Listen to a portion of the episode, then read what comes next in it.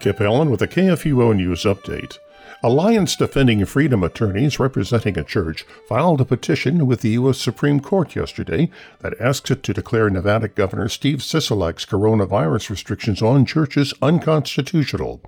For months, Sisolak has allowed casinos to operate at 50% capacity while capping churches at 50 people. That meant that a casino with a capacity for 2,000 could host 1,000 gamblers, while a church with the same capacity could welcome only 50 worshippers. Although the governor's newest order has increased the cap, it continues unequal treatment by allowing casinos and other secular establishments to operate at 50% capacity with no cap. A procedural rule allows Calvary Chapel, Dayton Valley, and rural Lyon County to ask the High Court to weigh in even while its lawsuit moves forward at the U.S. Court of Appeals for the Ninth Circuit. The ordinary process could result in the church being subject to unconstitutional gathering restrictions for many additional months. The share of registered voters in the United States who say they are Christian has declined by about 15% since 2008, while the number of religiously unaffiliated voters has nearly doubled, the Pew Research Center data suggests. Pew drew the data from a balanced survey of more than 360,000 registered voters surveyed over a 25 year span that includes more than 12,000 voters questioned in 2018 and 2019. The data indicates that 64% of all registered voters surveyed in 2019 self identified as Christian.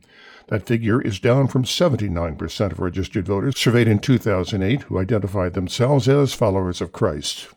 The study shows that the decline in registered Christian voters is most stark in the Democratic Party.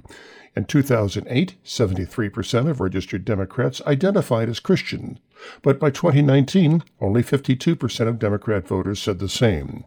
Registered Republican voters have seemingly moved away from God at a somewhat slower rate, dropping from 87% Christian in 2008 to 79% Christian in 2019.